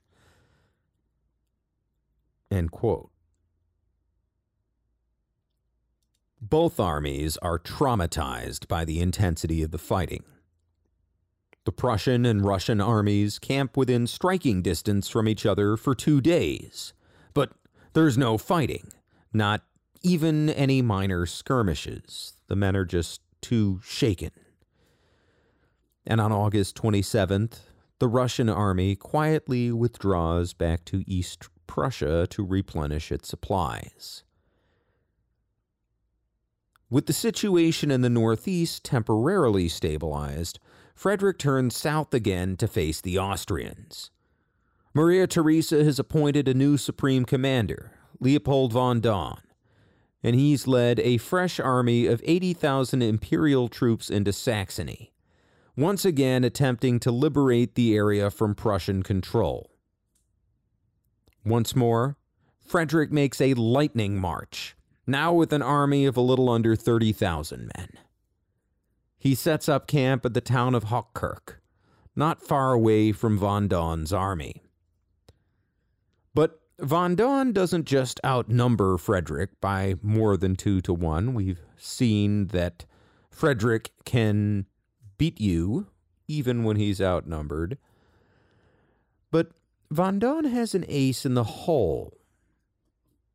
See, Frederick has been paying off Von Daun's secretary to feed him information on Austrian war plans. Von Daun caught the secretary and offered to spare his life in exchange for the secretary acting as a double agent. So, Frederick chooses a terrible defensive position, dangerously close to his large foe, because the secretary tells him that Von Daun is preparing to fight on the defensive. This is even backed up by physical evidence. Frederick's lookouts can see trees being felled in the distance, which they take as evidence that the Austrians are preparing fortifications.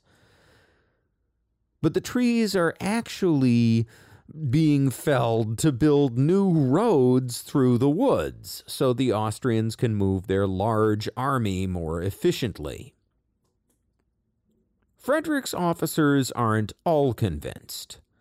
One of his closest confidants, a Scottish exile named James Keith, even says to Frederick, quote, If the Austrian generals let us stay quiet in this position, they deserve to be hanged.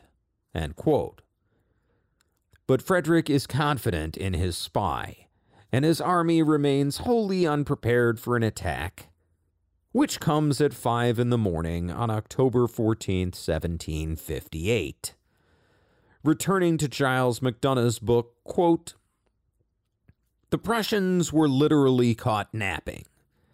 The Austrians cut the ropes of their tents and bayoneted the soldiers through the canvas.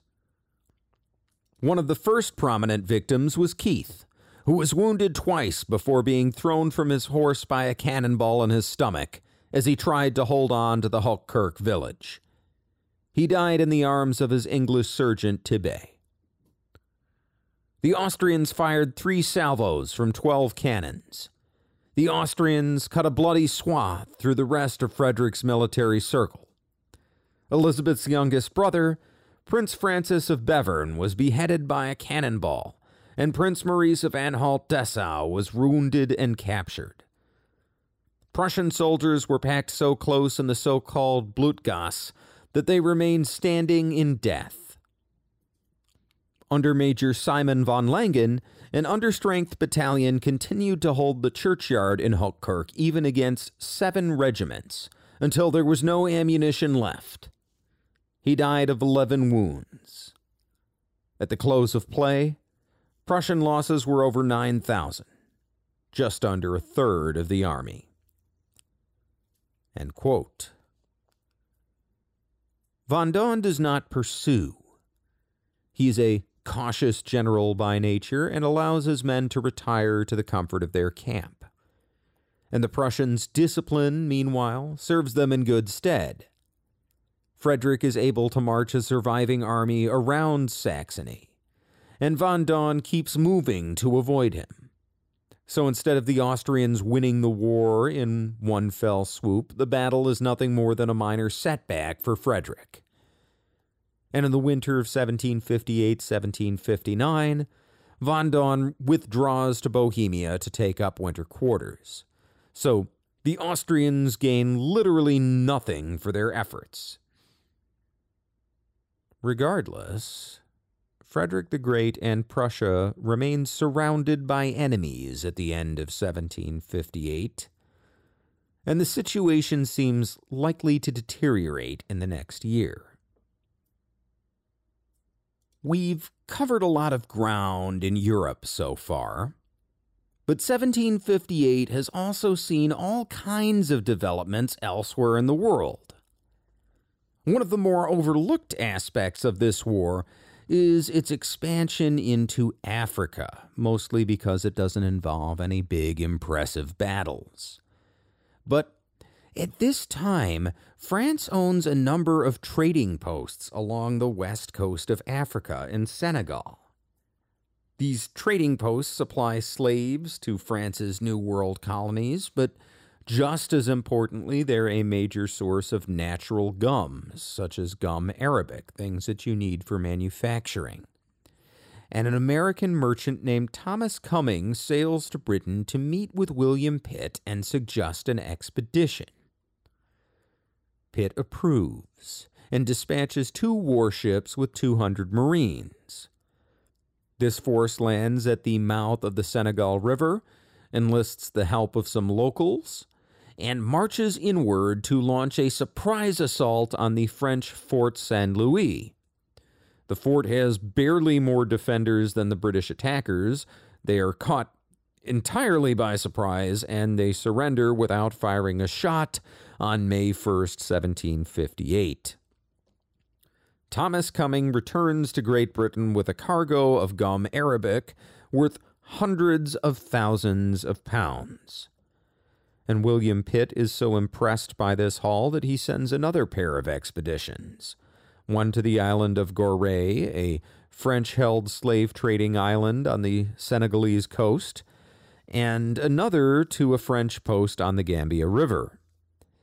But Pitt's partner in the government, the Duke of Newcastle, is opposed to the idea of removing additional troops from the British Isles, so Britain limits its African conquests to those few Senegalese trading posts. In North America, meanwhile, we left off with the dismissal of unpopular British Commander in Chief, the Earl of Loudon. William Pitt replaces him with his more popular subordinate, James Abercrombie.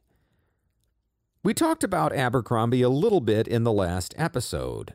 Uh, he's a logistics expert who's going to oversee William Pitt's war plans for 1758.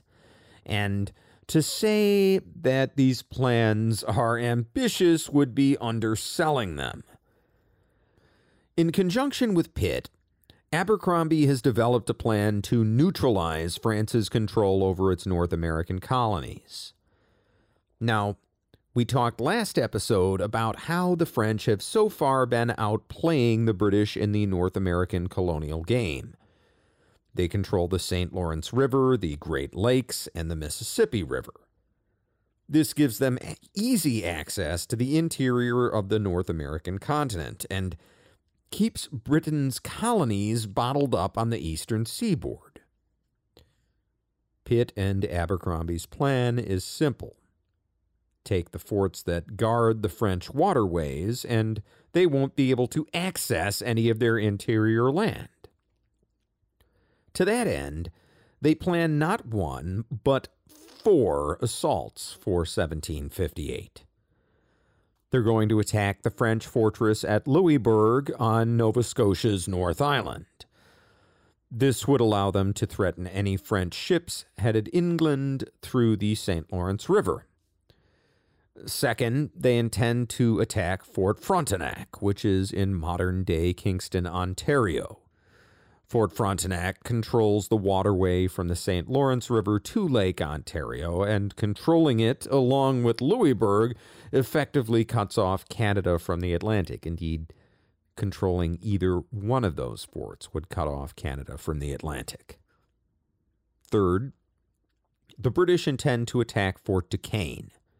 That's the fort at modern day Pittsburgh that the French have built to control access to the Ohio River Valley.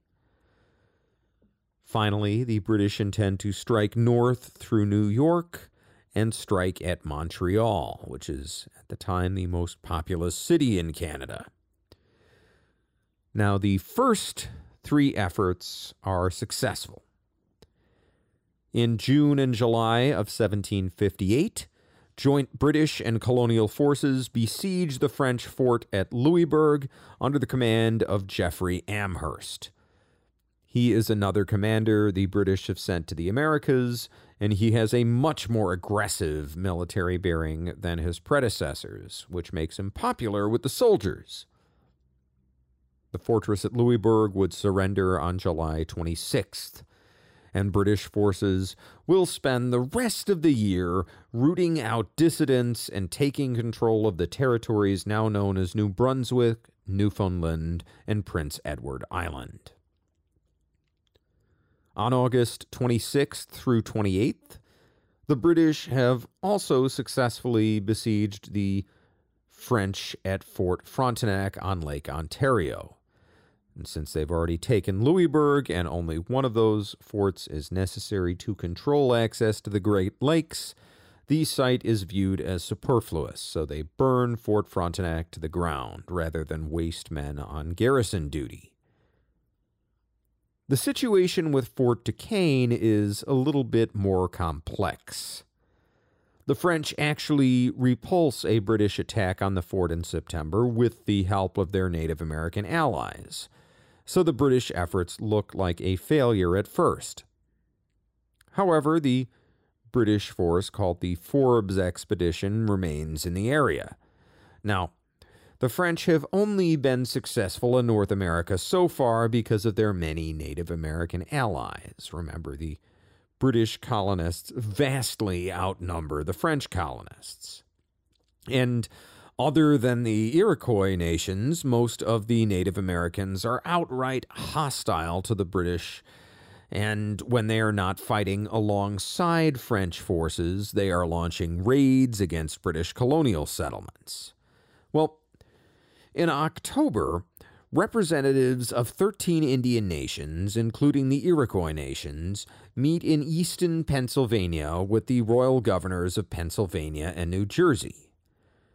Over the course of a week, these delegates negotiate what comes to be called the Treaty of Easton.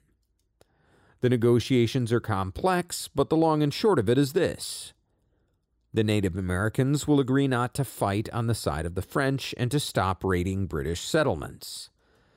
They will also give up all claims to land east of the Allegheny Mountains.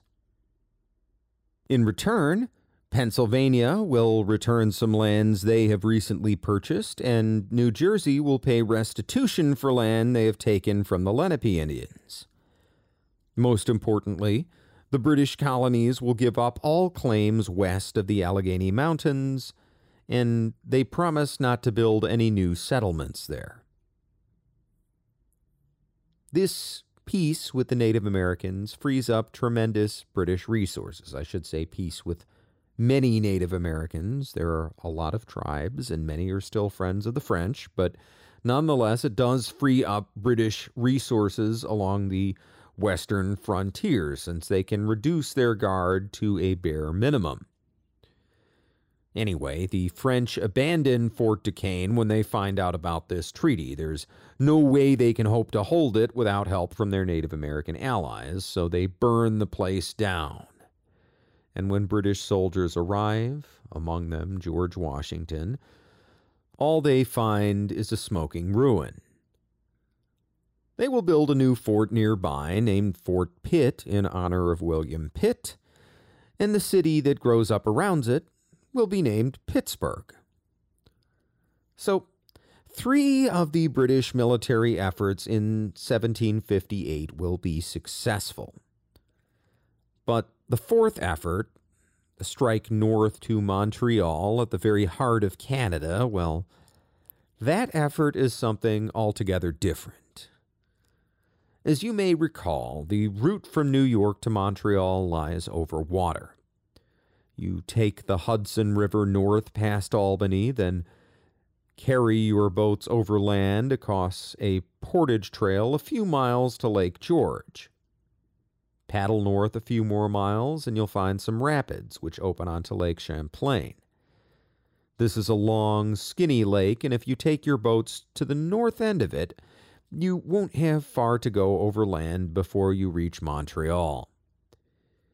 But guarding the rapids from Lake George to Lake Champlain is the fort the French call Carillon, which the British call Ticonderoga. James Abercrombie plans to lead this attack himself. But being a logistics guy, his preparations are slow and plodding, and his attack gets held up numerous times despite his colonial officers begging to take the initiative. Remember Sir William Johnson, the Irish Iroquois chief? He leads part of the attack, and he's disgusted with Abercrombie's ineptitude. John Bradstreet, another seasoned colonial officer, is also frustrated with Abercrombie's slow pace. By comparison, uh, Louis Joseph de Montcalm, the French commander, is seasoned at colonial warfare and has the respect of his troops and officers alike.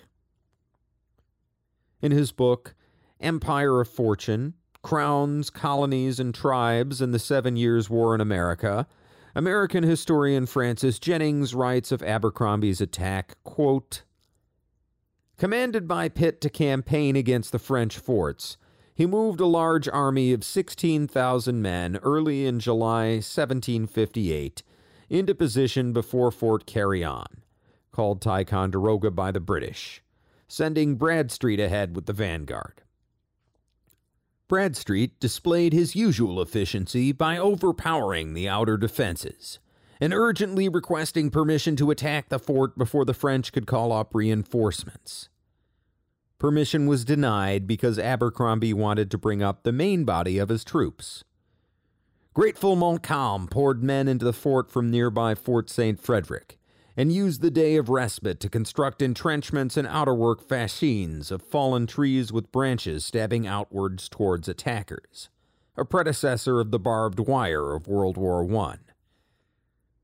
These defenses were vulnerable to artillery fire from a height called Mount Defiance, but Abercrombie sent Johnson and his Indians to that height instead of planting there the artillery already at hand. Compounding his mistake, he suddenly became impetuous at exactly the wrong moment. Instead of waiting one more day for the rest of his artillery to come up, with which he could have blasted easily through the French lines and forced Montcalm to evacuate the fort, Montcalm had readied his troops for retreat. Abercrombie launched his regulars against the defense lines in a succession of bayonet charges. Needless to say, this does not go well for the British. American historian William M. Fowler Jr. writes about it in his book, Empires at War The French and Indian War and the Struggle for North America, 1754 through 1763. And like many authors, he sprinkles in a little French, but even for listeners who only speak English, the snatches should be easy to decipher, I hope. He writes, quote, At about 10, Skirmishers emerged from the wood line and advanced. Behind them, the provincials and regulars formed up. but within a few steps the fallen trees and branches broke the advancing rhythm. Men burdened with heavy packs and weapons stumbled, fell, and struggled to get up. In the center, Colonel William Haviland's regulars were following close behind advancing provincials. Hearing firing on his left, Haviland, who could not see what was a doing, mistakenly concluded that the general assault had begun. He ordered the provincials to make way and fall down so that his brigade might march through and storm the French breastwork by frontal assault. It was a tragic error. Haviland's men advanced without support and fell like pigeons. All along the front, command and control on the British side collapsed. Some soldiers stood and advanced, while others cowered behind stumps and fallen trees. Montcalm had detailed his best marksmen to the front and assigned the less skilled to reload and pass muskets forward. The French poured a blizzard of shot at the regulars, firing at a rate three to five times that of the British, and with much greater accuracy. In this carnage, no regiment suffered so much as the Highlanders. Recruited out of the rugged north country of Scotland, the Highlanders were both feared and admired for their legendary prowess as warriors. With Abercrombie was the senior Highland Regiment, the 42nd Black Watch. Loudon had once remarked that the Black Watch were remarkably fearsome. Even his own native allies viewed them, as he said, as a kind of Indians.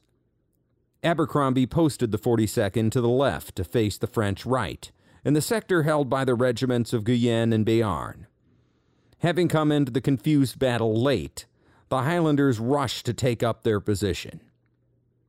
We marched up and attacked the trenches, and got within twenty paces of them, and had as hot a fire for about three hours as possible could be.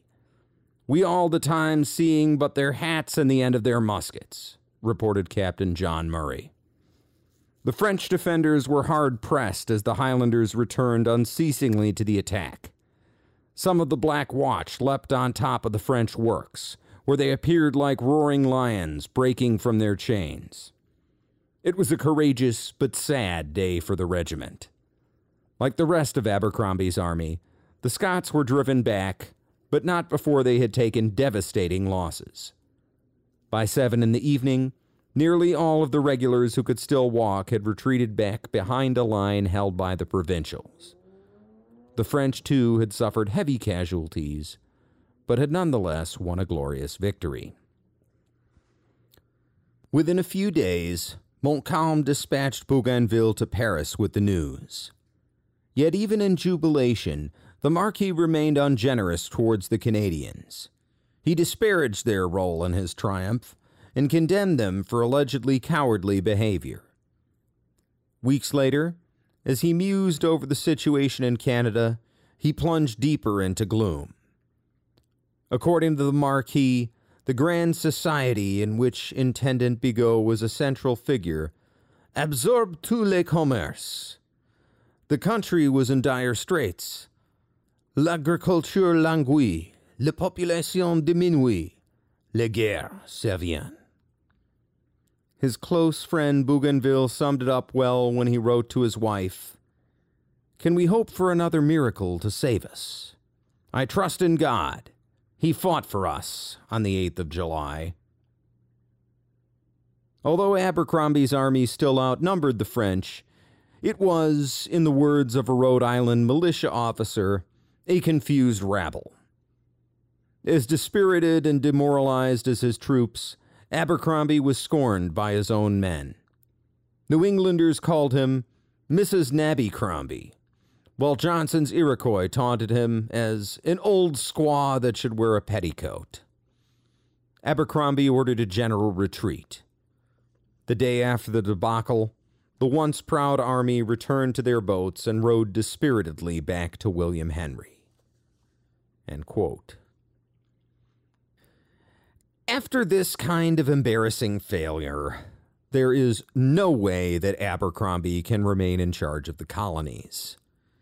Even if his mistakes are understandable and the other British efforts in North America were successful, he has lost the confidence of the colonials as well as that of his own British troops. So once again, William Pitt appoints a new commander in chief for North America. Jeffrey Amherst, who had successfully led the siege of Louisbourg. He's aggressive, he is a real soldier's soldier, and once again, the British colonists in North America cheer for their new leader. Abercrombie isn't the only person to get replaced at the end of 1758. See, the French Minister for Foreign Affairs, Cardinal de Bernis, has only been in power for about a year. But He's actually pretty good at his job, and he starts questioning the Madame de Pompadour's lavish personal spending on parties, clothes, and other non wartime expenses. And it seems that he digs a little too deep because she manages to get him fired and replaced with one of her friends, Etienne Francois, the Duc de Choiseul. Doesn't pay to annoy the king's mistress, and it's good to be her friend. Choiseul isn't just a friend of Madame de Pompadour's. He also has his own views on French foreign policy, and he's sick of spending all kinds of effort on the North American colonies. The British clearly have the upper hand there, and thanks to British naval supremacy, it is tough to move men and supplies to New France. Instead, Choiseul wants to conserve France's naval resources and attempt an invasion of Great Britain itself in 1759. He also wants to spend more men and money on the war in Hanover. France has been fighting with Hanover on equal terms so far, and it's thought that with just a little extra effort, a little more manpower, a little bit more push, they can conquer Hanover altogether. Now, this isn't to say that de Choiseul intends to abandon New France. Instead, he intends to win the war in Europe. The British monarchy is deeply attached to Hanover, and if France can conquer that, they can use it as a bargaining chip to regain any lost colonial territory during peace negotiations. Never mind what they can bargain for if an invasion of Britain is even partially successful. Well, this is what you do when you're on your back foot in a conflict. You look at what we're doing wrong and you look at what we can change to do better. Meanwhile, William Pitt and the British have been winning their strategies are working, so they're going to keep doing what they've been doing and keep on fighting throughout the globe and strangling French trade. In Central Europe, Frederick the Great and Maria Theresa continue their struggle for supremacy in Germany. And to the east, Elizabeth Petrovna's Russian troops prepare for their next move. It's the end of 1758, and the Seven Years' War is only two years old. We'll talk about the next phase of the conflict in part three of World War Zero.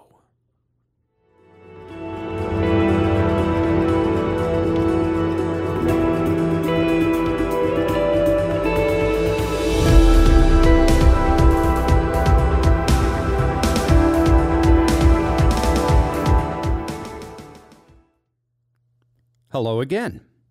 It's me, Dan. This is a friendly reminder that if you're only listening to the audio podcast, you're not getting all of my content. I also have a Patreon channel called Dan's War College. Each month, I break down a historical battle, weapon, or tactic and explain how it works. This is a video series with maps, graphics, and other helpful visual aids, and you can get it all for just $5 a month. We've done 10 episodes so far, and some of these have even been patron requests because I do take requests. You can find the link to the Patreon channel in the episode description. And if you're on the fence, episode 5 of Dan's War College is currently publicly available, so you can check that one out and get a taste for what the channel is like. Of course, not everybody wants to spend $5 a month for a monthly video, and who can blame you? There are so many channels and subscription services out there that it's just impossible to sign up for all of them. But if you still want to support the show, you can share it with your friends or post a link on social media. Shows like this grow by word of mouth. And if the channel's growth is any indication, you guys are great advertisers. Thanks so much, and please keep it up. And if your podcast service lets you leave a review, please do so. If you want to follow relevant history on social media, you can find links in the description for that as well. Or just go to Twitter and find at Dan Toler Podcast. That's Dan, T O L E R, podcast. If you want to send me an email, you can write to Dan Toler Podcast at gmail.com. That's Dan, T O L E R podcast at gmail.com. Tell me what you liked, or if you think I got something wrong, tell me that too. You can also visit the show's website at dantolerpodcast.com.